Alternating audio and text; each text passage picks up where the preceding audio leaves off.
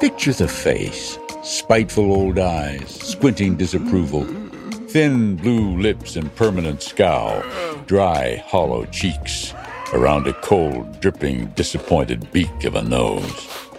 He sits on his miserable stool, barking his orders, counting his money. He glares at the joy bursting all around him.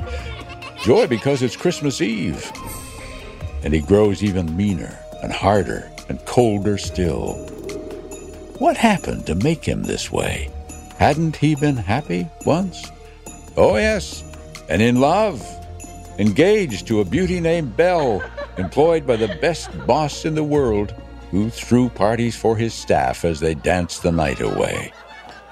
So, where did it all go so wrong?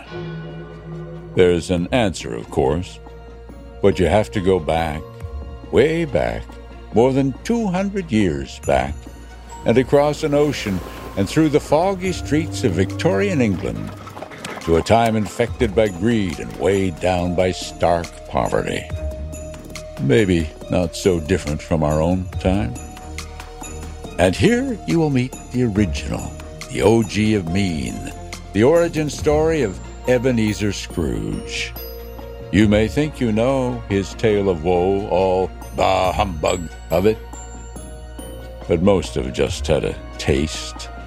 Now you'll live in the very words themselves. Join me for Charles Dickens' A Christmas Carol.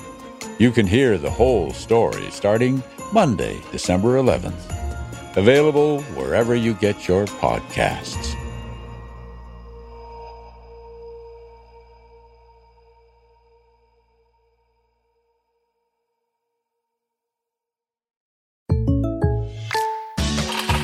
Selling smoothies is what I do. But for small business insurance, I chose my State Farm agent. He's a small business owner too, so he knew how to help me personalize my policies. Like a good neighbor, State Farm is there. Talk to an agent today.